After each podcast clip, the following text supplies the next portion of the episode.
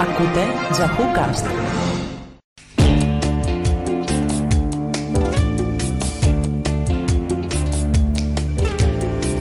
Καλημέρα, καλησπέρα, Μίτσι. Πώς μου το είπε ο Ρόζος, ρε γάμο, το, το ξέχασα, ρε Ρόζο. Θα το, πω, θα το πω την άλλη φορά. Το ξέχασα, να μου το θυμίσει, ε; Καλημέρα, καλησπέρα. Σε όλο τον κόσμο, Ιταλία, Ελλάδα, Αγγλία, παντού, σε όλο τον κόσμο, Αμερική.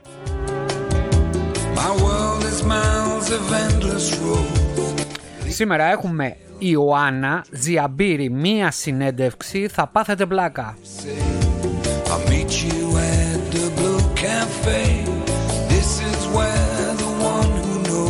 Μας μιλάει για όλα, για όλα τα πράγματα που, έχει, που, που υπάρχουν στην Ιταλία. Μας μιλάει για πανδημίες, τι είχε πάθει τότε με τον Πέργαμο. Τι να σας λέω, τα πάντα. Θα σας προτείνει ταινίες, θα σας προτείνει πολλά πράγματα, πολλά πράγματα. Η πρώτη γυναίκα που παίρνω συνέντευξη εδώ στον Ιταλό ή στο Ιταλό, όπως θέλετε πάρτε το.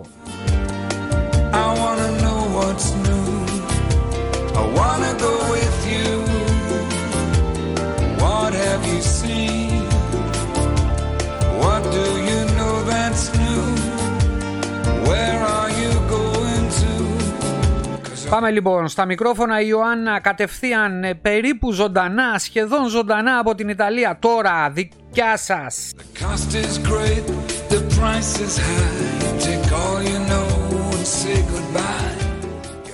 Okay. Έλα. Έλα. Να πάω αλλού. OK. Okay. Να έχεις σήμα. Να έχεις σήμα. Ναι, ναι, είμαι με το 3G. Είσαι με ακουστικά ή είσαι με το τηλέφωνο; Ακουστικά. Ωραία, ωραία. Ένα-δύο, ένα-δύο, έλα τάσο μου, τι κάνεις, καλά, είσαι όλα καλά, μπλα μπλα μπλα.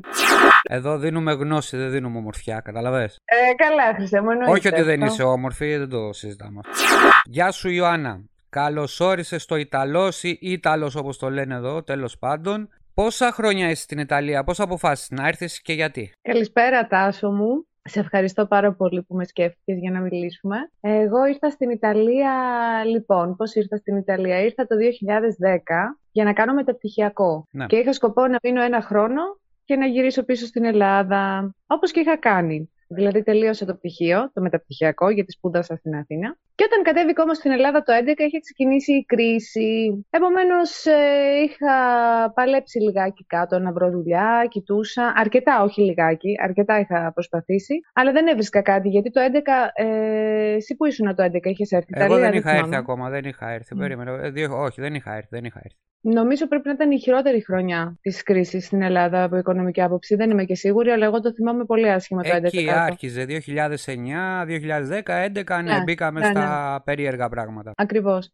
Επομένως, επειδή είχα μείνει περίπου ένα χρόνο εκεί και είχα αρχίσει να απελπίζομαι αρκετά, αποφάσισα να ξαναγυρίσω στην Ιταλία, όπου ήταν βέβαια εδώ και η αδερφή μου ήδη. Και έτσι ήρθα, μετά βρήκα δουλειά. Πλέον γύρισα, δηλαδή, εγώ είχα γυρίσει κάπου στο 12 ήρθα. Εκεί ήταν Ιανουάριο του 12 που επέστρεψα κάπου. Μάλιστα. Περίπου τώρα δεν θυμάμαι και πολύ καλά, ξέρεις, είναι και Ναι. ηλικία. Όπου βρήκα δουλειά και από τότε ε, δουλειά στη δουλειά έμεινα εδώ. Μίλα μας λίγο για τη ζωή σου εδώ. Ποιες είναι οι διαφορές ε, από την Ελλάδα όσο αφορά τους ανθρώπους, την κουλτούρα, γενικότερα, έτσι.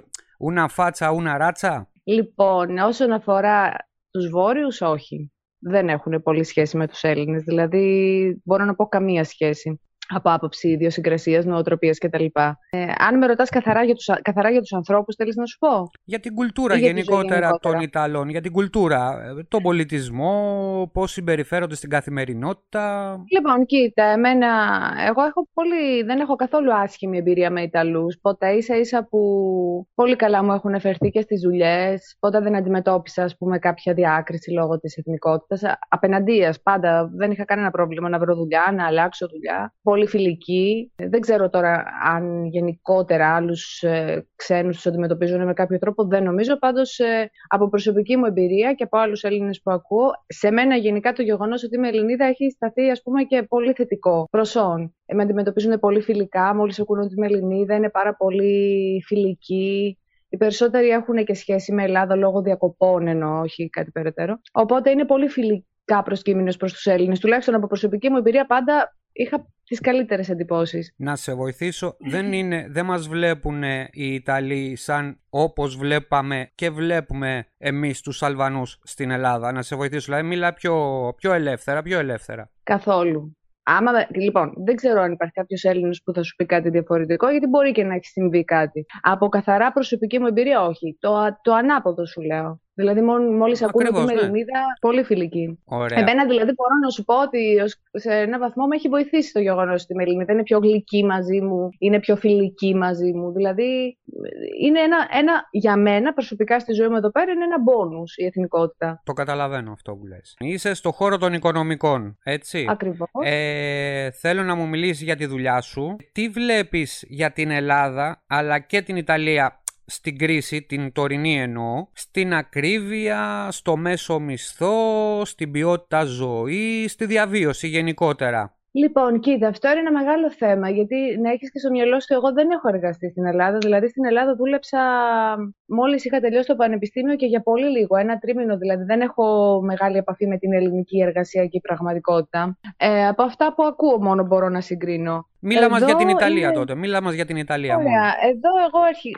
δεν ξέρω, είναι λόγω των σπουδών. Μπορεί να στάθηκα και τυχερή. Ποτέ δεν, δεν δυσκολεύτηκα στη δουλειά. Δεν δυσκολεύτηκα ποτέ να βρω. Έχω αλλάξει. Εσύ το ξέρεις και πολύ καλά, γιατί ξέρεις περίπου. Έχω αλλάξει και εταιρείες. Δηλαδή, είχα ας πούμε, και την πολυτέλεια να φεύγω, ναι. επειδή δέχτηκα άλλη πρόταση. Οπότε εργασιακά, εγώ προσωπικά δεν κουράστηκα ποτέ στην Ιταλία. Μου ήταν εύκολα τα πράγματα, πολύ στη δουλειά. Από, αυτού, ε... από αυτά που ακούσα από την Ελλάδα, από τους φίλους σου, τους γνωστούς σου γενικότερα, η μισθοί είναι οι ίδιοι, γιατί τώρα μιλάει ο Μητσοτάκης ότι, για παράδειγμα, λέω ότι το 880 ευρώ κατώτατο μισθό στην Ελλάδα δεν είναι κάτι ρεαλιστικό για την Ελλάδα. Λέει, ρωτήστε, ρωτήστε τους ανθρώπους. Λέει, δεν είναι κάτι ρεαλιστικό. Είναι δήλωση του Μητσοτάκη, δεν είναι δικιά μου αυτή. Δεν κατάλαβα τι είναι αυτό, δηλαδή ότι θα αυξηθεί ο μισθός στα 880 στην Ελλάδα. Δεν κατάλαβα τι εννοεί. Γιατί δεν έχω παραπάνω. Ρωτήθηκε ο Μητσοτάκης αν τα 880 ευρώ κατώτατο μισθό στην Ελλάδα είναι ρεαλιστικό σενάριο να γίνει. Δηλαδή, ο μισθός δεν είναι 880 ευρώ στην Ελλάδα, είναι πολύ πιο κάτω. Γιατί εγώ ξέρω πολύ πιο χαμηλό. Ακριβώς. Γιατί και εγώ ξέρω πολύ. Ε, ακούω δηλαδή από τους γνωστούς μου και από τους φίλους μου πιο χαμηλούς μισθούς. Και ρωτήθηκε, υπάρχει και audio ντοκουμέντο και βίντεο, έτσι. Ρωτήθηκε λοιπόν από δημοσιογράφο αν είναι ρεαλιστικό τώρα το 2022 να γίνει αύξηση του κατώτατου μισθού σε 880 και απάντησε ότι όποιον Έλληνα και να ρωτήσετε θα σας πει ότι το 880 ευρώ δεν είναι ρεαλιστικό σενάριο, δηλαδή δεν πρόκειται να υπάρχει τέτοια αύξηση. Μίλα μας για τον κατώτατο μισθό στην Ιταλία, παραδείγματος χάρη. Εγώ αυτό θέλω να μου πεις. Κοίτα, αν ε, είναι για να σχολιάσουμε το 880 ευρώ, πιστεύω ότι καταλαβαίνουμε όλοι ότι είναι πάρα πολύ λίγα. Τώρα, αναλόγως γιατί αν είναι για part-time, αναλόγως, αλλά φαντάζομαι ότι αναφέρεται σε full-time δουλειά. Ναι. Οπότε είναι πάρα πολύ χαμηλός μισθός. Στην Ιταλία ο κατώτατος δεν έχω πάρει ποτέ κατώτατο, αλλά από τις ε, ταμπέλες, ξέρεις, τις μισθολογικές με βάση τις συμβάσεις, τις κλαδικές που υπάρχουν ακόμα στην Ιταλία, σε αντίθεση με την Ελλάδα. Ο πιο χαμηλός τομέας, ο πιο χαμηλό μισθός τομέας είναι ο τομέας του εμπορίου καταστήματα και πολλές υπηρεσίες μπαίνουν εκεί μέσα. Όχι, δεν είναι 880 ο βασικός. είναι, είναι, πιο, είναι πιο υψηλός ο βασικός. Από την άλλη ακούω που λένε για τη, για τη διαφορά στο κόστος ε, ζωής, έτσι. Ναι. Το οποίο ούτε και αυτό είναι ακριβώς αλήθεια, γιατί ακούω από τους Έλληνες είναι πιο χαμηλά τα ενίκια εδώ, άρα είμαστε καλύτερα. Όχι, δεν είναι μόνο το ενίκιο, γιατί αυτό που ας πούμε εγώ λέω και στους φίλους μας στην Ελλάδα είναι ότι το ενίκιο εδώ πέρα μπορεί να το ακούς πιο υψηλό, ναι, αλλά συμπεριλαμβάνει μέσα και κάποια πράγματα. Υπηρεσίες. Ε, Υπηρεσίες, τα κοινόχρηστα, τις περισσότερες φορές ε, μέσα, όχι τις περισσότερες, νομίζω στη συντριπτική πλειοψηφία των συμβολέων, τα κοινόχρηστα συμπεριλαμβάνονται στο ενίκιο. Θα σου ε, πω, σε πάρα πολλά. Θέλεις να σου πω το δικό μου, εγώ δεν έχω πρόβλημα να το πω. Ε, σε 50 τετραγωνικά διαμέρισμα, με γκαράζ, ε, 500 ευρώ που περιλαμβάνεται γκάζι, unlimited, okay, ναι. θέρμανση, unlimited, είναι αυτόματο όλο, δηλαδή όταν κάνει κρύο έχω θέρμανση. Ε, Ζεστό νερό, 24 ώρες το 24ωρο και πληρώνω ρεύμα και ίντερνετ. 500 ευρώ. Ακριβώς. Δεν είναι και τόσο ακριβό για 50 τετραγωνικά δύο άτομα. Ακριβώς. Ε, αυτό είναι που όταν λένε ας πούμε, είναι πιο υψηλό όμως και το κόστος ζωής. Όχι, δεν είναι. Ναι, τα ενίκια είναι πιο ακριβά, εννοείται. Όπως και στην υπόλοιπη Ευρώπη. Και στην υπόλοιπη Ευρώπη είναι πιο ακριβά τα ενίκια σε σχέση με την Ελλάδα. Απλά ε, η παρεξήγηση, παρεξήγηση δεν το γνωρίζουν είναι ότι μέσα στο ενίκιο συμπεριλαμβάνονται και αυτά που είπες εσύ. Ακριβώς. Επομένως, τελικά μπορεί να σου έρθει και πιο φθηνό στην τελική. Ε, σίγουρα, Επίσης, γιατί αν το. Είναι πιο φθηνή, αυτό το ξέρω και σίγουρα και από τους γονείς μου, είναι πολύ πιο φθηνή οι λογαριασμοί. Αυτό ακριβώς. Οι υπηρεσίε. Το Αυτό- ρεύμα. Πολύ αυτό- πιο φθηνό. αυτό Νερό. ακριβώς. Ε, ε, δηλαδή, ε, ακούω λογαριασμούς, ας πούμε, στην Ελλάδα ρεύμα και λέω πώς είναι δυνατόν. Ε, δηλαδή, είναι πολύ πιο φθηνέ οι υπηρεσίες εδώ. Ξέχασα να Επίσης- σου πω για το δικό μου ενίκιο ότι ε, και το νερό περιλαμβάνεται unlimited, έτσι, όσο και νερό να χαλάσω. ναι, Δεν ναι, έχω... ναι, ναι.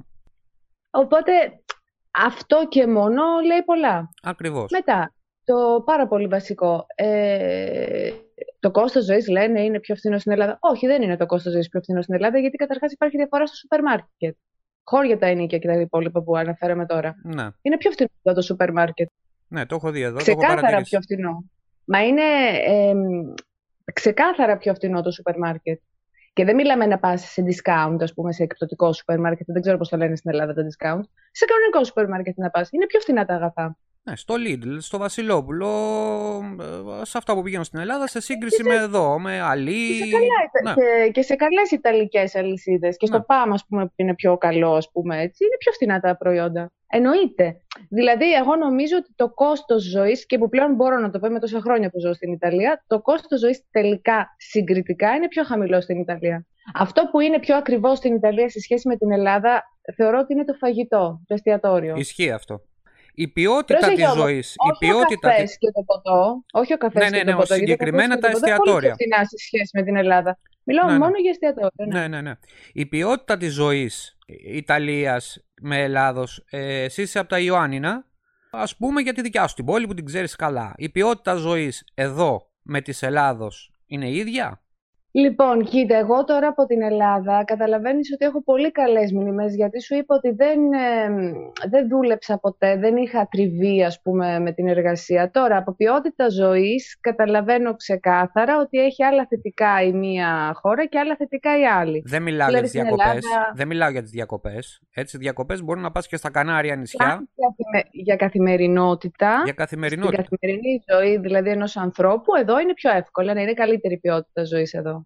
Ε, ακόμα θα σου πω και ένα πάρα πολύ βασικό πράγμα, αν έχεις να κάνεις κάτι με μια δημόσια υπηρεσία. Ναι. Που σίγουρα όλοι στη ζωή τους κάποια στιγμή και, πολύ, πολλε- και πολλές φορές, όχι μόνο μία στιγμή, σίγουρα θα πρέπει να έχεις επαφή με ένα δημόσιο φορέα, με μια δημόσια... Δεν συγκρίνεται. Δηλαδή, εγώ θυμάμαι την πρώτη φορά που είχα έρθει στην Ιταλία σαν φοιτήτρια, έπρεπε να βγάλω το αφημί, το κόντιτσι φισκάλε, έτσι, ωραία.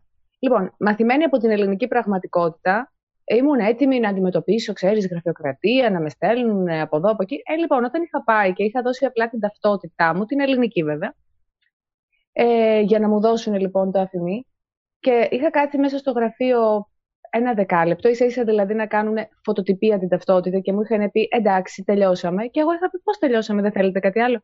Όχι, μου λέει, τι θα μπορούσαμε να θέλουμε. Λέω, και τώρα, τώρα μου λέει, θα σας ταχυδρομήσουμε στη διεύθυνση που δηλώσατε την κάρτα. Και πραγματικά, μέσα σε μια εβδομάδα είχε έρθει. Δηλαδή, αυτά τα πράγματα σου διευκολύνουν πάρα πολύ τη ζωή. Μπορεί να, να ακούγονται ότι. Μπορεί ένας να πει δεν είναι σημαντικό. Όχι, είναι πολύ σημαντικό όταν ξέρεις ότι θα πας σε μια δημοσιοπηρεσία, θα κάνεις τη δουλειά σου και θα φύγεις. Και δεν θα έχεις ε, προβλήματα, δεν θα έχεις μπλεξίματα, δεν θα πρέπει να γυρίσεις 8 φορές να φέρεις 14 διαφορετικά έγγραφα στο κάθε γραφείο να σε στέλνει ο ένας τον άλλον. Αυτό είναι πολύ σημαντικό. Για μένα, ε, πάρα, πάρα πολύ σημαντικό. 10 λεπτά έκανα εγώ για να βγάλω το κόντι της ε, τη Φισκάλια. 10 λεπτά. Τόσο. 10 λεπτά. Τόσο.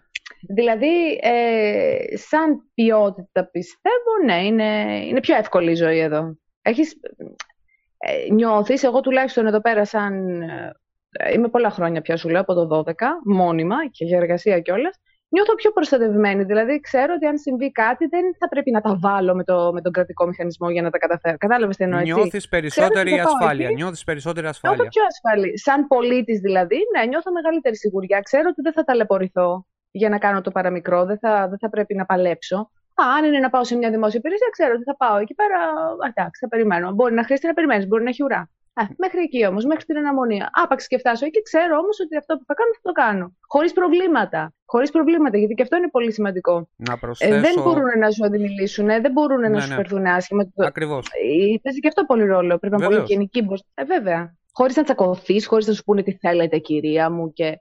Καμία σχέση. Είναι πάρα πολύ ευγενική.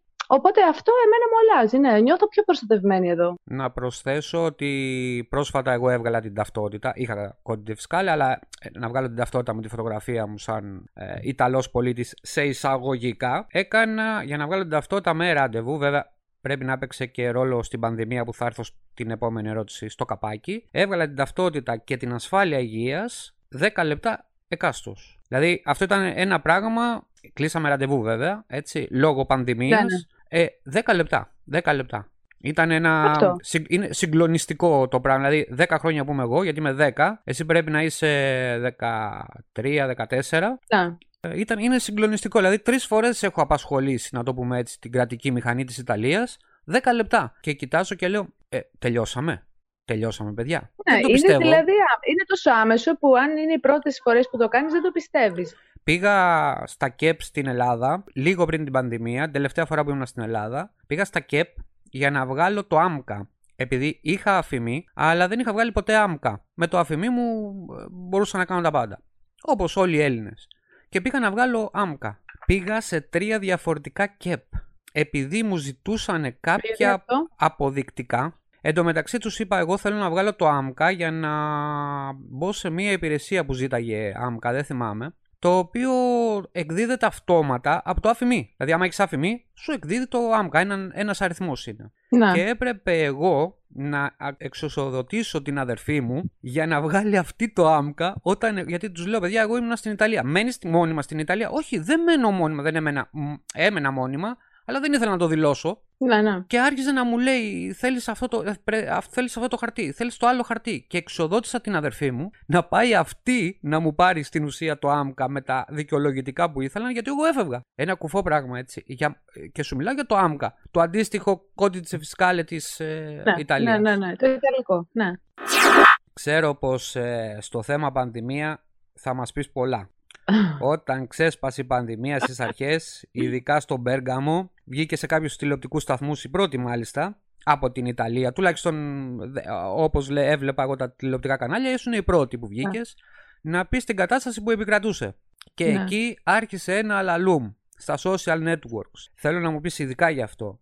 Θυμάμαι που σου έλεγαν πως δεν είσαι εσύ και ε, ναι. στο Twitter έβλεπα ότι είσαι και ηθοποιός Και μίλα, μίλα μας εσύ γι' αυτό, μίλα μας. Λοιπόν, πώς είχε γίνει αυτό; Είχα βγει κάποια στιγμή στη Στεφανίδου τότε. Ήταν αρχή, αρχή, ε, θυμάσαι. Ήταν πρώτη εβδομάδα που είχαμε τα κρούσματα εδώ, θυμάσαι. Μπράβο, μπράβο, μπράβο. Λοιπόν, εκεί δεν είχε γίνει τίποτα το ιδιαίτερο, δηλαδή κανένα θέμα, ούτε και κάποιος είχε πει κάτι, ούτε και με είχαν καταλάβει. Μετά είχα αρχίσει, με είχαν πάρει από ποιο κανάλι, δηλαδή το Open, στο Open, στο Χαριτάτο. Και από εκεί ξεκίνησε ένα. Γιατί εκεί πέρα με παίρνανε συχνά σε εκείνη την εκπομπή τα μεσημέρια ήταν αυτή και εμείς ήμασταν και lockdown τότε, θυμάσαι. Οπότε. Ναι. Επομένως με παίρνανε εκεί. Σε κάποια φάση ε, είχαν εντοπίσει την αδερφή μου και βγήκε και η αδερφή μου στον Sky στο δελτίο ειδήσεων. Η οποία λοιπόν, είναι γιατρός. Η οποία είναι γιατρός. Η οποία είναι γιατρός και η οποία την είχαν καλέσει για να μιλήσει για την κατάσταση μέσα στα νοσοκομεία κτλ. Από εκεί λοιπόν, ε, όπου βγήκε και η αδερφή μου στο, στο δελτίο ειδήσεων εκεί στο Sky, από εκεί ξαφνικά ένα πρωί, θυμάμαι, εγώ δεν είχα καταλάβει τίποτα, μου στέλνει η κολλητή μου από την Ελλάδα, δες μου λέει τι γίνεται και βλέπω αυτό. Και έτσι είχε ξεκινήσει δηλαδή. Ναι. Λοιπόν, ότι έλεγαν ότι ήμουν πάντα εγώ η ίδια, ότι δεν υπήρχε η αδερφή μου, ότι ήμουν εγώ που έβγαινα στα κανάλια με διαφορετικό πρόσωπο. Αυτό το πράγμα μου είχε πάρει τρομακτικές διαστάσεις. Εγώ στην αρχή είχα θυμώσει, δηλαδή ότι βλακίες γράφουν. Μέχρι εκεί είχα γράψει και κάτι ότι είναι η αδερφή μου, είμαι εγώ, κάτι είχα κάνει μια ανάρτηση. Εσύ είσαι οικονομολόγος, εσύ είσαι οικονομολόγος, η αδερφή σου είναι γιατρός. Ακριβώς, ναι. Και λέω εντάξει, θα σταματήσει αυτό. Μία μέρα έγραψε αυτό, τελείωσε. Ε, λοιπόν, είχε πάρει τόσο πολύ διάσταση αυτό το θέμα, δεν σταματάει με τίποτα η αναπαραγωγή. Επιμένανε συνέχεια ότι είμαστε το ίδιο πρόσωπο. Μα συνέχεια, μα συνέχεια, μα συνέχεια. Εγώ το μεταξύ δεχόμουν τα άπειρα μηνύματα. Η αδερφή μου καθόλου, γιατί δεν έμπαινε καθόλου. Δεν ξέρω, μπορεί και να είχαν γράψει και στην αδερφή μου, αλλά αυτή δεν ασχολείται καθόλου με τα social. Οπότε δεν νομίζω να είχε καταλάβει. Δηλαδή, να της το έλεγα εγώ, δεν το είχε καταλάβει. Εμένα όμως μου στέλνανε από υβριστικά μέχρι απειλητικά. Έβλεπα το πρόσωπό μου σε, ξέρεις πώς κάνουν κοινοποίησεις, κοινοποίησεις, κοινοποίησεις και ναι. από κάτω να γράφουν τα απίστευτα, απειλές, βρισιές. Μα μου στέλνανε και, σε, και, μου στέλνανε και στο inbox, δηλαδή μου στέλνανε και μηνύματα, όχι απλά αυτά που γράφανε κάτω από τις εναρτήσεις, Μου στέλνανε και προσωπικά μηνύματα. Μέχρι και στο Instagram, που δεν θα έλεγες ποτέ ότι στο Instagram ασχολούνται. Λοιπόν, αυτό κράτησε πάρα πολύ καιρό. Δεν, δεν θυμάμαι πόσο καιρό είχε κρατήσει. Πάντως δεν σταματούσαν. Ήταν κάτι το τρομερό αυτό το πράγμα. Ώσπου, μα μετά είχαν γράψει τα hoaxes, ότι είναι hoax, ότι δεν είναι αλήθεια, ότι είναι διαφορετικοί άνθρωποι, ότι είναι μία από εδώ ή άλλη από εκεί. Όχι, μα δεν σταματούσαν ούτε με αυτό. Τελικά, όταν ε, βγήκαμε ταυτόχρονα με την αδερφή μου για να ξεκαθαρίσουμε ότι είμαστε ναι. δύο διαφορετικοί άνθρωποι κτλ. Εκεί όμως δεν πτωήθηκαν, γιατί μετά λέγανε ότι πληρωνόμαστε. Κατάλαβες, δηλαδή ότι ναι, μπορεί να είναι διαφορετικές, αλλά πληρώνονται. Αυτό πήρε για να σταματήσει μέχρι που τελικά είχα βάλει μια δικηγόρο από την Αθήνα και είχε μπει αυτή η δικηγόρος και έγραφε ότι θα ανακαλέστε, ανακαλέστε, ξέρεις αυτό και αυτό και αυτό και μέσω της δικηγόρου, μα δηλαδή θέλω να σου πω ότι με, με, με την ανάρτηση αυτή, με, με, το, με το ρεπορτάζ αυτό δεν ξέρω πώς ε, να το χαρακτηρίσω, τον ναι, Ναι, ναι. Με, με το που βγήκαμε μαζί στην τηλεόραση δεν σταμάτησαν έτσι, ξέρεις πώς ε, μαζεύτηκαν με τη δικηγόρο και αρχίσανε σιγά σιγά να τα βγάλουν, τα σβήναν, τα σβήναν, τα σβήναν και έτσι έπαψε αυτό το πράγμα. Αλλά είχε κρατήσει αρκετό καιρό. Να είχε κρατήσει αρκετό καιρό. Να θυμίσω στους ακροατές ότι η εποχή που μιλάει η Ιωάννα ήταν η εποχή που στον Πέργαμο πέθαιναν σαν τις μύγες και στην Ελλάδα οι περισσότεροι δεν είχαν πιστεί ότι υπάρχει ο κορονοϊός. Ο κορονοϊός ήταν κάτι ψεύτικο, κάτι, ότι, κάτι φανταστικό που το είχαν ε, δημιουργήσει οι Εβραίοι, οι Κινέζοι, δεν ξέρω και εγώ τι συνωμοσία πεζόταν τότε. Και η Ιωάννα προσπαθούσε να αποδείξει ότι εμείς εδώ πεθαίνουμε, πεθαίνουμε πραγματικά με χιλιάδες κρούσματα, με νεκρούς να έχει χτυπήσει τα βάνη, το Μπέργαμο να μην έχει να θάψει τους ανθρώπους και στην Ελλάδα, για δύο χρόνια πριν μιλάμε τώρα, ήταν έξω έτσι για την πλάκα. Δεν υπάρχει κορονοϊός, δεν υπάρχει τίποτα. Και εκεί είναι και το, η επόμενη ερώτηση για τα social networks και τα fake news. Τι πιστεύεις ότι γίνεται τώρα ή μέχρι και σήμερα δηλαδή τα fake news είναι ένα μεγάλο αγκάθι του πλανήτη Γη έτσι; Τώρα υπάρχουν οι προπαγάνδες που γίνεται και για την Ουκρανία δεν ξέρω αν έχεις ακούσει Ιωάννα τελευταίως ότι μάλλον πάμε για πόλεμο κάποιος θα πρέπει να να κάνει κάποιο πόλεμο, να φύγουν τα όπλα, να, να γίνει ναι, reboot ναι. στη... Εντάξει, αυτά τα fake news, τι, τι άποψη έχεις για τα fake news, πώς, πώς μπορούμε κάπως να μπορούμε καταρχήν να απαλλαγούμε από τα fake news; Λοιπόν, κοίτα, επειδή το έχω ζήσει και στο πετσί μου, ε, πλέον εγώ δεν πιστεύω τίποτα. Δηλαδή πρέπει να, ε, πρέπει να είμαι απολύτως σίγουρη για την πηγή, θα πρέπει να το κοιτάξω και μόνη μου. Δηλαδή, όλα αυτά που γράφουν, ξέρεις και αναπαράγουν μαζικά. Α, έγινε αυτό. Μα πού το διάβασα. Α, το είδα στο Twitter, ξέρω εγώ, ή το είδα εκεί. Ναι. Α, το έγραψαν και από εδώ. Λοιπόν, επειδή σου λέω, το έζησα κι εγώ και μάλιστα πολλές φορές, άμα τύχει και συζητήσουμε για κάποιο θέμα και μου λένε, Να, ρε, όχι, αφού το λένε όλοι στο Twitter, παράδειγμα έτσι. Γιατί Twitter. Εγώ το, το καλό είναι ότι εκείνη την περίοδο, όταν συνέβαινε αυτό το πράγμα σε μένα, δεν είχα Twitter. Οπότε τουλάχιστον έχανα το Twitter. Δεν έβλεπα και από εκεί τι γινόταν.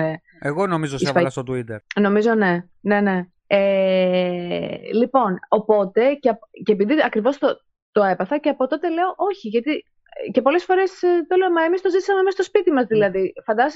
Φαντάζεσαι πόσο εύκολο είναι, κατάλαβες, δηλαδή και μετά από την προσωπική μου εμπειρία, πραγματικά σου μιλάω, δεν πιστεύω τίποτα. Ε. Μέχρι δηλαδή ή να είμαι πάρα πολύ σίγουρη για την πηγή, να είναι πολύ να είναι τεκμηριο, τεκμηριωμένο αυτό το πράγμα που διαβάζω, αυτό που ακούω. Αλλά έτσι από αυτά που γράφουν οι διάφοροι χρήστες και από εδώ και από εκεί, όχι, δεν πιστεύω τίποτα. Τίποτα. Να προσθέσω... Και ξέρεις πόσο εύκολο είναι αυτό το πράγμα να πάρει διαστάσεις. Δεν ξέρω αν έχεις ακούσει για κάποιον τώρα έναν ακτιβιστή κάπου στην Ελλάδα, ο οποίος ξεσκεπάζει σκάνδαλα και ασχολείται με αυτά τα σκάνδαλα από το πρωί μέχρι το βράδυ. Είναι τόσο εύκολο να κατασκευάσεις μια ψευδή είδηση γιατί όταν δεν αναφέρεις πουθενά την πηγή, δεν σου λέω ότι πρέπει να κατονομάζεις τους ανθρώπους που σου ναι. κάνουν την καταγγελία, αλλά ξέρεις πόσο εύκολο είναι. Και σαν κοινωνικό πείραμα, πιστεύω ότι είναι πάρα πολύ εύκολο, αρκεί να στείλεις ένα μήνυμα σε κάποιον ο οποίος είναι διατεθειμένος να ασχοληθεί με αυτό και να το κυκλοφορήσει και να το διαδώσει και να το αναπαράξει και να κάνει ένα μεγάλο χαμό. Και απλά πάρα πολύ απλά να πεις ένα ψέμα για οποιοδήποτε λόγο. Επειδή θες να κάνεις πλάκα, επειδή θες να τραβήξεις προσοχή, επειδή θέλεις ε, να κατηγορήσεις κάποιον που σου έχει μπει στο μάτι, για οποιοδήποτε λόγο. Ναι. Και ε, με τρομάζουν πάρα πολύ τα social media από αυτή την άποψη. Τα social network, όχι social media. Διόρθωσέ με για τον όρο, γιατί μπορεί να κάνω και λάθος. Δεν πειράζει, δεν πειράζει. Καταλάβω. Δεν ελέγχεται τίποτα. Κατάλαβες. Δηλαδή, μπορώ εγώ τώρα, επειδή έτσι ξύπνησα και έχω αυτή τη διάθεση, να στείλω σε κάποιον οποιονδήποτε ακτιβιστή, ας πούμε, μέσα σε εισαγωγικά τη λέξη και να αρχίσω να κατηγορώ, παράδειγμα, εσένα Ναι. ή τον οποιονδήποτε. Γιατί είναι ο λόγος μου εναντίον του δικού σου. Δεν μπορεί να κρίνονται άνθρωποι, υπολείψεις, ε, οτιδήποτε μέσα από τα social επειδή κάποιος είπε την αλήθεια. Αν υπήρχε τιμωρησία, δηλαδή αν εσύ το έκανες χωρίς λόγο έτσι, επειδή όπως είπες ξύπνησες μια μέρα και έτρωγες ένα πρόστιμο επειδή ε, είπες για μένα ας πούμε ότι ε, χίλια ευρώ. Κάθε φορά που έγραφες κάτι χίλια ευρώ. Θα νο, νομίζεις ότι θα υπήρχαν αυτά τα fake news; Εγώ δεν νομίζω. Αλλά η Ελλάδα ειδικά είναι η χώρα της ατιμωρησίας. Πιστεύω πως δεν θα υπήρχαν. Αλλά πιστεύω πραγματικά, δεν νομίζω ότι αυτό το φαινόμενο παρατηρείται μόνο στην Ελλάδα. Το θεωρώ όμως Όχι, πάρα είναι πολύ παγκόσμιο. ευθύνη. Είναι παγκόσμιο το, το Είναι πρόβλημα παγκόσμιο. είναι παγκόσμιο. Κοίταξε, και σε αυτό θα σου πω κάτι. Και σε αντίθεση με την Ιταλία, δεν ακούω πολλά πράγματα στην Ιταλία να ξεκινάνε μέσα από τα social. Να. Από μια φήμη, από ένα μήνυμα ε, χωρίς όνομα, χωρίς να φαίνεται τίποτα που στέλνει κάποιος κάπου. Είναι, πάρα- είναι εξαιρετικά επικίνδυνο. Βεβαίως. Εξαιρετικά επικίνδυνο. Βεβαίως. Δεν μπορείς να αποδείξεις και την αθωότητά σου. έτσι. Ακριβώς. Όπως εσύ, όπως το εσύ, δείξεις. τότε που είχε γίνει η Ναι. φάση. Ναι, ναι, ναι. ναι. Να περάσουμε αλλού. Τι πιστεύεις ότι πρέπει να γίνει στην Ελλάδα για να γίνει μια μεγάλη Ελλάδα όπως τέλος πάντων δεν μιλάω για την αρχαία Ελλάδα μιλάω για μια μεγάλη Ελλάδα που να έχει τεχνολογικά, ε, πολιτισμό σώζεται ή η Ελλάδα είναι μόνο για διακοπές; Γκρικ, καμάκια, το αγόρι μου λίγο κρασί και θάλασσα Λοιπόν, κοίτα, ε, επειδή αγαπάω και πάρα πολύ την Ελλάδα, δηλαδή πεθαίνω για την Ελλάδα, πιστεύω ότι η Ελλάδα έχει πάρα πολλές δυνατότητες και τρομερείς, τρομερές προοπτικές εξέλιξης. Αυτό που νομίζω ότι την κρατάει πίσω είναι κάποιες ε, αναχρονιστικές ε, ιδεολογίες και νοοτροπίες. Υπάρχει ακόμα, ας πούμε, το κλίμα πάρα πολύ έντονο, δηλαδή στο 2022 αριστερή-δεξί, που δεν θα έπρεπε να Ναι. υφίσταται αυτό το πράγμα. Δηλαδή η αντιπολίτευση γίνεται τσάμπα και βερεσέ. Ο κόσμος επηρεάζεται πάρα πολύ. Δεν, δεν, δεν ξέρω αν υπάρχει πάρα πολύ... Βλέπω ότι καθοδηγούνται πολύ από αυτά που βλέπω από τα social, έτσι. Να. Δηλαδή υπάρχει φοβερή καθοδήγηση και υπάρχει αυτό το κλίμα, λες και ζούμε ας πούμε στον εμφύλιο, αριστερή-δεξί και όλα, δηλαδή αυτή η τεράστια διαμάχη, η οποία δεν έχει λόγο να υφίσταται. Δεν υπάρχει κανένας λόγος το 2022 να τσακώνονται αριστεροί με δεξί. Κανένας. Συμφωνώ. Οπότε πιστεύω ότι δεν, ε, όλος ο λαός δεν ε, πηγαίνουν προς την ίδια κατεύθυνση. Δηλαδή, επίσης βλέπω πάρα πολύ στην Ελλάδα την αντίδραση για την αντίδραση. Δηλαδή, επειδή το είπε η κυβέρνηση, τώρα έχουμε νέα δημοκρατία. Επειδή το είπε αυτή η κυβέρνηση, όχι, δεν θα γίνει έτσι. Όταν είναι η άλλη κυβέρνηση, η απέναντι, όχι. Δηλαδή, είναι κόντρα για την κόντρα, κατάλαβες. Ναι, ναι. Δεν υπάρχει, δεν υπάρχει ένας διάλογος ουσιαστικός, δεν βλέπω να ανταλλάσσουν απόψεις ε, με ουσιαστικό τρόπο και, δεν, και βλέπω ότι υπάρχει έλλειψη κριτικής ικανότητας. Γιατί παρατηρώ και το άλλο, εκτός από τη διαμάχη αριστερών με δεξιών, ε, παρατηρώ ας πούμε και νεοδημοκράτες οι οποίοι ε, ανεξάρτητα από το τι μπορεί να κάνει η κυβέρνηση, πάντα τάσσονται υπέρ, κατάλαβες; Δηλαδή Ναι. βλέπω ότι δεν υπάρχει η κριτική ικανότητα. Γιατί μπορεί εσύ να είσαι φιλικά προσκύμενος, στη συγκεκριμένη περίπτωση τώρα που μιλάμε για αυτή τη στιγμή στην Ελλάδα, να είσαι φιλικά προσκύμενος ε, ως προς την παράταξη της Νέας Δημοκρατίας, όμως κάποια πράγματα πρέπει να έχεις και την κριτική ικανότητα ή το στένος, δεν ξέρω, να τα κρίνεις κανονικά, γιατί εσύ είσαι πολίτης, εσύ θα ψηφίσεις. Ακριβώς εκεί ήθελα να εστιάσω ότι παραδείγματος χάρη ο πολιτισμός, παραδείγματος χάρη ε, ένας Έλληνας έχει την άποψη, τώρα αυτή είναι δικιά μου άποψη έτσι, ότι είναι ο καλύτερος πολιτισμός που, έχει, που υπάρχει στον πλανήτη και παλαιότερα και τώρα. Δηλαδή ο Έλληνας έχει αυτό το ότι εγώ είμαι ο καλύτερος πολιτισμός. Δεν, δεν κοιτάει να υιοθετήσει πράγματα από άλλους πολιτισμούς. Πρόσφατα και περνάω στην επόμενη ερώτηση. Ε, σε ένα παλαιότερο podcast, μπορεί να το άκουσες με ένα φίλο από την Αμερική, μας περιέγραψε πως είναι η καθημερινότητα στη Νέα Υόρκη. Θα πήγαινες εσύ Ναι. στην Αμερική να ζήσεις ή είναι πολύ γρήγορος τρόπος ζωής για σένα, γιατί από, από ό,τι μου είπε, εγώ έπαθα σοκ. Είναι ένας άλλος πολιτισμός. Ο, ε, οι άνθρωποι στην καθημερινότητά τους έχουν άλλα πράγματα, κινούνται πιο γρήγορα, υπάρχει άλλο, άλλους μισθούς. Μου είπε για 20 ευρώ το... 20, συγγνώμη, 20 δολάρια ε, γκάζι το, το μήνα. Μη σκουφαθήκαμε εδώ. Ε, θέλω να σου πω, δεν έχει ενεργειακά προβλήματα, έχει αυτό το πατριωτικό που έχει ο Αμερικάνος, δεν έχει σημασία, όχι εθνικιστικό, πατριωτικό. Ναι, ναι, ναι. Έτσι, Μμ. πράγματα που δεν έχουν, μπορεί οι Ιταλοί να το έχουν. Οι Έλληνες έχουν τον εθνικισμό. Εγώ είμαι και δεν υπάρχει κανένας άλλος. Θα πήγαινε στην Ε, Αμερική και εσύ; αυτό είναι ένα μεγάλο πρόβλημα. Ναι, εννοείται θα πήγαινα. Θα μου άρεσε πάρα πολύ. Δεν ξέρω αν θα μπορούσα να ζήσω σαν ιδέα. Σαν ιδέα θα μου άρεσε πάρα πολύ. Σαν ιδέα. Τώρα, από την ιδέα στην πράξη δεν ξέρω. Πάντως αυτό που βλέπω, αυτό που ακούω, ναι, πάρα πολύ. Θα Πάρα προ- πολύ εύκολα θα πηγαίνω. Θα προτιμούσε Ιταλία ή Αμερική; Πες ότι είχες τη δυνατότητα να πας στην Αμερική. Αμερική. Αμερική, ε. Ναι. Εδώ που τα λέμε από αυτά που άκουσα κι εγώ. Ε, πώς κάνεις διαχείριση χρόνου στη ζωή σου; Υπάρχει διαχείριση χρόνου στην εποχή μας; Δύσκολα. Αναλόγως στο επάγγελμα. Τρέχω πολύ. Ε, κοίτα, Για- βοήθησε αρκετά. Στην περίπτωσή μου χαλάρωσα λόγω του COVID και σου μιλάω ειλικρινά, επειδή έχει μπει πολύ έντονα το smart working στις εταιρείες. Και πραγματικά αυτό μου άλλαξε πάρα πολύ την καθημερινότητα. Δηλαδή, οι μέρες που δουλεύω από το σπίτι είναι υπέροχες. Ωστόσο, η δουλειά μου απασχολεί πάρα πολύ χρόνο, γιατί είναι ένα γεμάτο 8ωρο με το διάλειμμα του φαγητού που εδώ να πούμε ότι είναι υποχρεωτικό στην Ιταλία. Επομένως, αναγκαστικά θα πρέπει να είσαι 9 ώρες. Μία ώρα είναι υποχρεωτικό το Ναι. διάλειμμα, δεν μπορείς όμως την ώρα δεν προλαβαίνεις να κάνεις και πολλά πράγματα σε μία ώρα. Ναι. Επομένως, σκέψου ότι 9 ώρες τις τρώω στη δουλειά. Όπως και να έχει. Ε, μετά καταλαβαίνεις ότι δεν έχεις πολύ χρόνο στην ουσία να ζήσεις. Πρέπει να, αν έχεις και ένα χόμπι, μια δραστηριότητα έξτρα που κάνεις, πρέπει να ψάχνεις να βρεις χρόνο. Αυτό με κουράζει.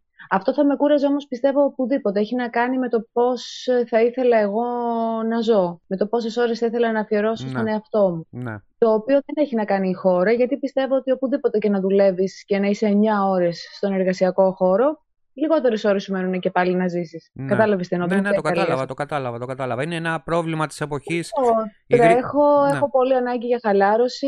Ε, παράδειγμα, δύσκολα προλαβαίνω να κάνω δύο διαφορετικά πράγματα την ημέρα. Δηλαδή, δύσκολα προλαβαίνω να πάω δουλειά και τελειώνοντας να κάνω δύο διαφορετικά πράγματα. Να Θα πας σε πρέπει ένα διαλέξω. εστιατόριο, ας πούμε. Ναι, θα πρέπει να διαλέξω. Δεν προλαβαίνω εύκολα να κάνω πολλά πράγματα μετά τη δουλειά. Αυτό είναι το δύσκολο. Ε, όπως όλοι, γιατί όποιο- ε, αυτή την ερώτηση την κάνω και σε πολλούς άλλους, ε, κανένας δεν κάνει τη ζωή που θέλει. Λόγω της δουλειάς έχουν γίνει έτσι οι ρυθμοί.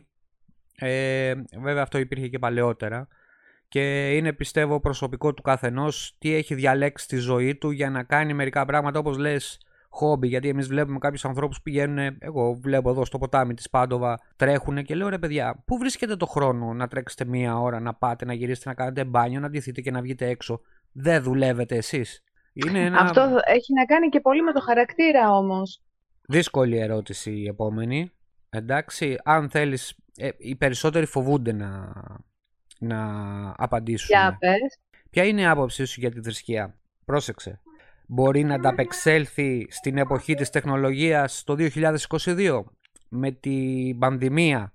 Κλονίστηκε η πίστη σου με αυτά που είδες με τους παπάδες που βγαίνανε με τους σταυρούς; Ε, Πρόσφατο είναι αυτό. Λοιπόν, κοίτα, αυτό είναι πάρα πολύ μεγάλο θέμα. Διαχωρι... Ένας, αν πιστεύει, πρέπει να διαχωριστείς πλήρως από την Εκκλησία. Δηλαδή, για μένα η θρησκεία δεν έχει να κάνει με την Εκκλησία. Δεν έχει να κάνει με τους παπάδες, δεν έχει να κάνει με, τα... με το τελειτουργικό κομμάτι, ας πούμε. Καθόλου. Κλονίστηκε η πίστη σου όμως από αυτά που είδες; Κοίταξε, να κλονιστεί η πίστη μου δεν χρειαζόταν η πανδημία για να κλονιστεί η πίστη, γιατί η πίστη κλονίζεται με κάθε αδικία που μπορείς να δεις και με αρρώστιες και με, με όλα αυτά γύρω σου που λες ακόμα και οι άνθρωποι που πιστεύουν. ε. Βέβαια, κοίταξε τι γίνεται. Οι, οι βαθιά θρησκευόμενοι ή οι θρησκόληπτοι, δεν ξέρω πώς να τους χαρακτηρίσω, Καλά λένε τους ότι όλα για ένα χαρακτήρισες. σκοπό γίνονται.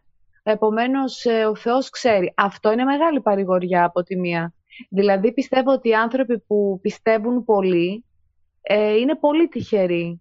Γιατί είναι πολύ σημαντικό να πεις, εντάξει, όλα για ένα σκοπό γίνονται. Κατάλαβες τι σου λέω, Τάσο, δηλαδή, λες, εντάξει, αρρώστησε, α, το ήθελε ο Θεός. Είναι πολύ εύκολο να, να πεις ότι ήταν θέλημα Θεού. Ε, ε, Σου αυ- απαλύνει τη στενοχώρια. Αυτό μπορείς να το πεις και στις δύο καταστάσεις. Θα σου πω ένα, θα γίνω λίγο πιο επιθετικός. Ε, αυτό μπορείς να το πεις και στις δύο κατα- ε, καταστάσεις. Δηλαδή η πρώτη κατάσταση είναι έχω κάποια αρρώστια, χτύπα ξύλο, ε, πηγαίνω στο νοσοκομείο, με φτιάχνει ο γιατρός, τέλος πάντων ζω, πρόλαβα αυτή την αρρώστια που θα με σκότωνε και λες α είδες μεγάλος ο Θεός με έσωσε και υπάρχει και η άλλη η αντίθετη άποψη ότι έχω μια αρρώστια, πάω στο νοσοκομείο, ο γιατρός σηκώνει τα χέρια ψηλά, πεθαίνω και λένε ε, ο Θεός ήθελε να τον πάρει κοντά του. Δηλαδή, ό,τι και να γίνει, Ναι, ο- σε όποια πάντα ο περίπτωση Θεός. και να το πιάσεις, πάντα ο Θεός θα είναι. Εγώ θα σου πω Κοίτα, όμως όσον κάτι, αφορά- εγώ θα σου πω όμως κάτι Ναι. που έγινε και γίνεται, αλλά πρόσεξε, γίνεται μόνο στην Ελλάδα. Μόνο στην Ελλάδα, πρόσεξε.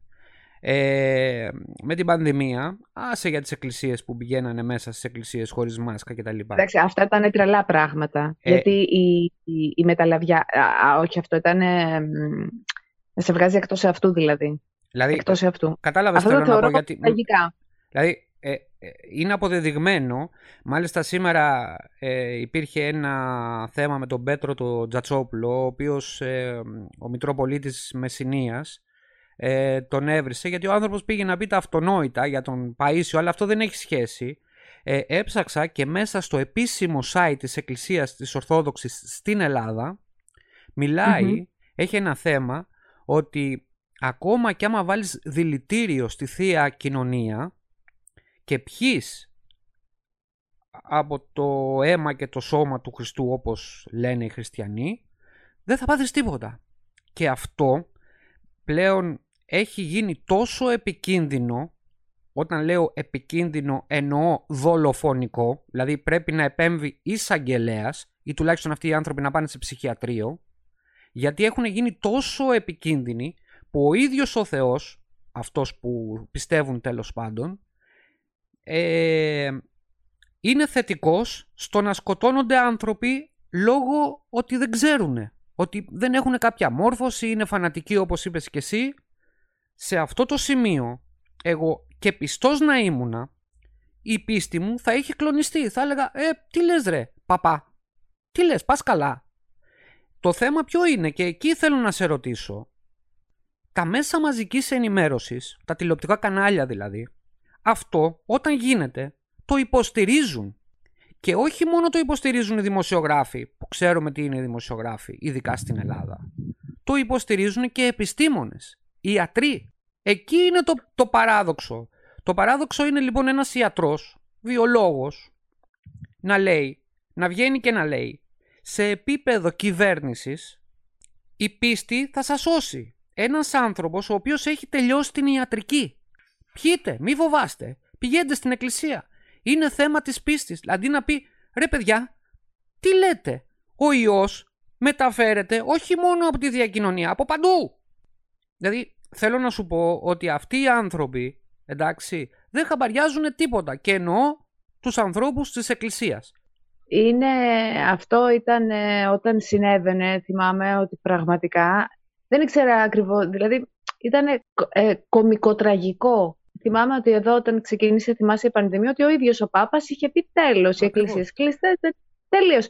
Δεν ξεσηκώθηκαν ούτε, δηλαδή αυτά, αυτές οι σκηνές που είδα στην Ελλάδα να τρέχουν με τις εικόνες στο χέρι, με τα κομποσκίνια, με, με λείψανα, με δεν ξέρω τι κρατούσαν, λάβαρα, ο Θεός, ε, ήταν κάτι το απίστευτα αποκρουστικό να βλέπεις. Όπως επίσης ε, θύμωνα πάρα πολύ όταν τους έβλεπες να λένε ότι πολεμάνε τους Ελληνοορθόδοξους. Ακριβώς. Ε, αυτό όμως δεν έχει να κάνει με τον Θεό σαν Θεό, αν μιλήσουμε σε ένα φιλοσοφικό επίπεδο. Έχει να κάνει με τους συγκεκριμένους ανθρώπους, έχει να κάνει με παπάντες, έχει να κάνει με τον παράγοντα άνθρωπο.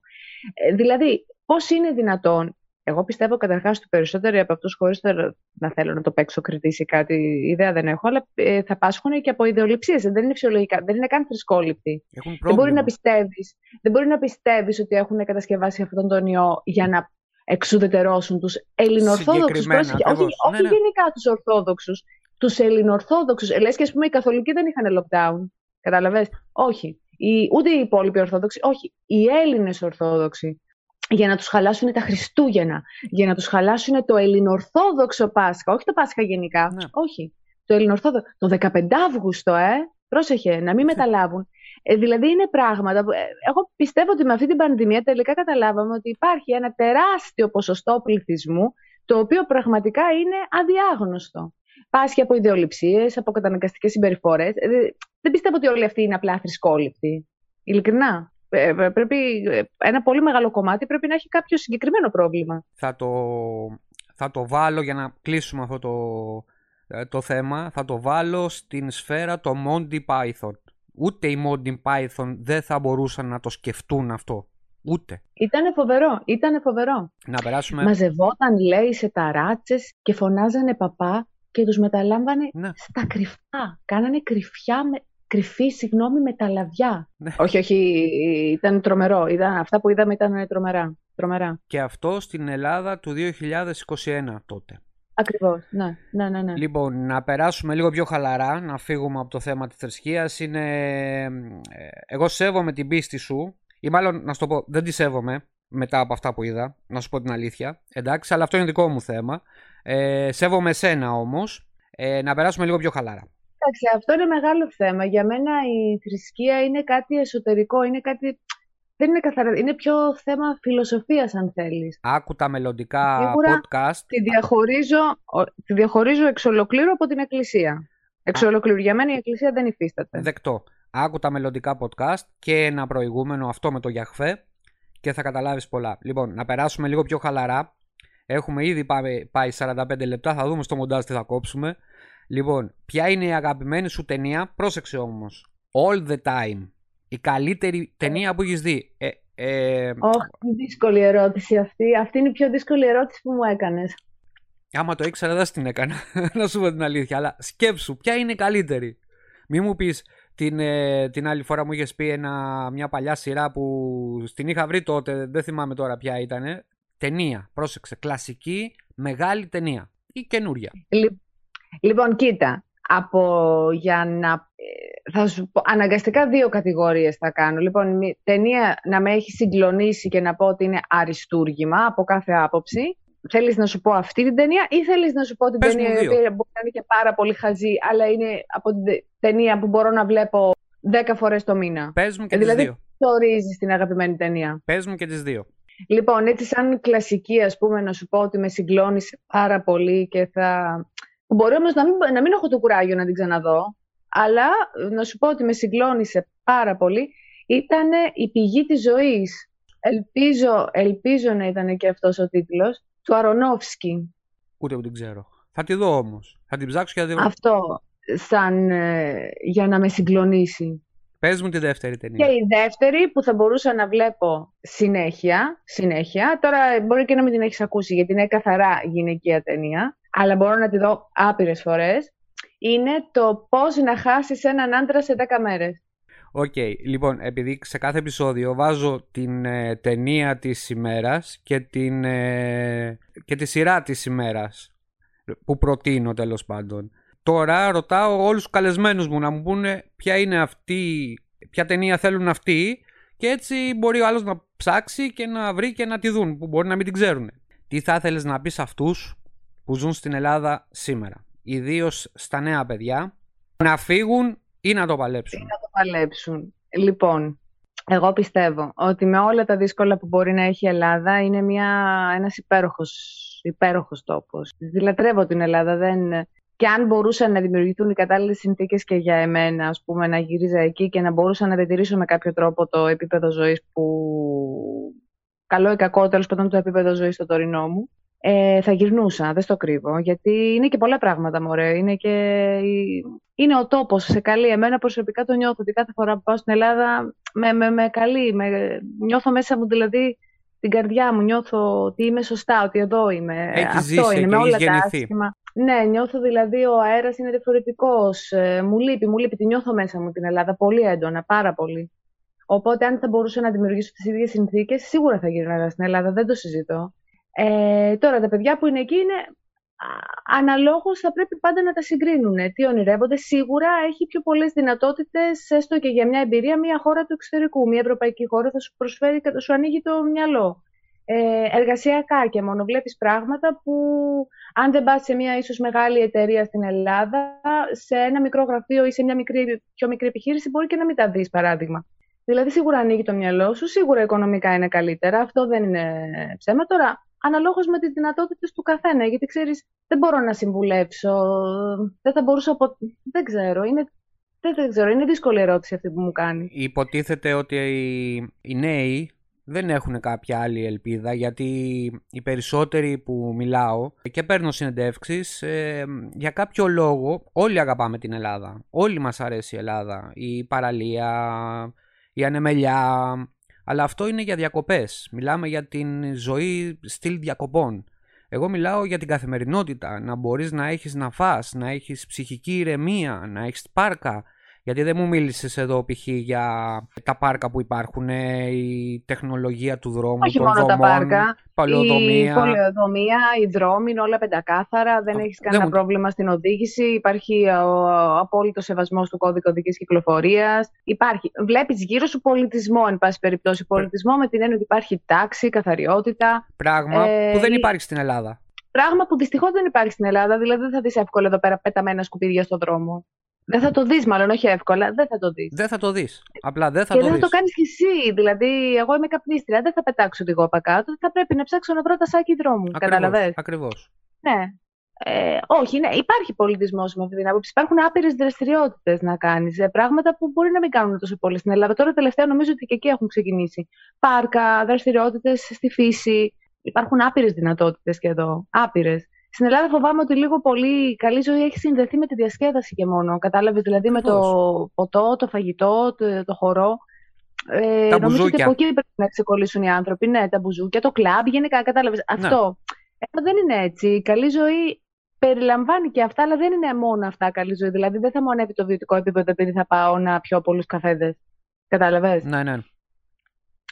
Ε, αλλά αν με ρωτάς σαν συμβουλή, αναλόγως ο καθένας με τις δυνατότητές τους. Αν πιστεύουν ότι μπορούν εκεί να δημιουργήσουν πράγματα που ε, να είναι όμορφα, να είναι υγιή, χωρίς άγχη, όσο το δυνατόν χωρίς άγχος, γιατί και εδώ έχουμε πάρα πολλά άγχη, εννοείται παντού έχει Παντού άγχη. υπάρχει άγχος. Μιλάμε όμως ρεαλιστικά. Στην Ελλάδα του 2022 Ρεαλιστικά, αν με θα αυτούς πρέπει τους να είμαι μισθούς, με όλα αυτά, Ξεκάθαρα έτσι. ρεαλιστική. Πιστεύω ότι πολύ δύσκολα με έναν μέσο μισθό στα 650 με 700 ευρώ, πολύ δύσκολα κάποιος άνθρωπος μπορεί να κάνει ε, πολλά πράγματα. Από το να προσέξεις την υγεία σου, το οποίο είναι και κάτι άλλο πολύ βασικό, ότι εδώ είναι και πολύ καλύτερο το σύστημα υγείας. Να πούμε εδώ ότι είναι 14% Ε, η ΜΕΘ, 14% μέχρι πριν μια εβδομάδα τουλάχιστον που το παρακολουθούσα. Είναι στο, ας πούμε, το full, εντάξει, είναι το 100%, εδώ είναι 14% ε, γεμάτες... Σαν ε, σύστημα υγείας δεν υπάρχει σύγκριση. Ένα από τα πράγματα που θα με τρόμαζε λιγάκι, να σου πω την αλήθεια, για αν, αν έπρεπε να γυρίσω στην Ελλάδα, ένα πράγμα το οποίο λίγο θα με τρόμαζε θα ήταν το σύστημα υγείας. Αυτό λιγάκι θα με προβλημάτιζε. Για μένα το πιο σημαντικό. Πολύ σημαντικό. Πάρα πολύ σημαντικό. Αλλά τώρα για να πάρει κάποιος απόφαση να φύγει ή να μείνει, δεν ξέρω τι μπορεί ο κάθε άνθρωπος να σκέφτεται. Εγώ όταν βρέθηκα σε δυσκολία που έπρε- ήθελα να δουλέψω, δεν είχα βιοποριστικό πρόβλημα γιατί ήμουν με τους γονείς μου. Αλλά δεν θα μπορούσα ποτέ να δημιουργήσω. Κατάλαβες, δεν θα Ναι. μπορούσα ποτέ να κάνω πράγματα. Και ακόμα και αν είχα βρει δουλειά με 600 ευρώ, πόσα πράγματα θα μπορούσα να κάνω. Αυτό ακριβώς. Πιστεύω ότι οι ακροατές μας κατάλαβαν ε, από, αυτά, από τα λεγόμενά σου. Ε, το- πιστεύω ότι μάθανε πάρα πολλά σήμερα. Λοιπόν, Ιωάννα, σε ευχαριστούμε πάρα πολύ. Νομίζω Εγώ ότι σε μας ευχαριστώ βοήθησες πάρα πολύ. πάρα πολύ στο να δώσουμε στους Έλληνες να καταλάβουν πολλά πράγματα για, την, για τις διαφορές Ιταλίας-Ελλάδος και όχι μόνο. Θέλεις να προσθέσεις κάτι άλλο που εγώ δεν κάλυψα; Νομίζω ότι τα είπαμε όλα. Ε, μου άρεσε πάρα πολύ η παρέα μας. Σε ευχαριστώ πάρα πολύ και σε όσους μας ακούνε Ελλάδα. Εντάξει, παρόλο που ίσως κάποια πράγματα είναι καλύτερα στα- στο εξωτερικό στην Ευρώπη, είναι και αυτοί πολύ τυχεροί όμως που είναι στην Ελλάδα. Ακριβώς. Και με αυτό κλείνουμε. Σε Εγώ ευχαριστούμε, είμαι πολύ ερωτευμένη με την Ελλάδα. σε ευχαριστούμε πολύ Ιωάννα.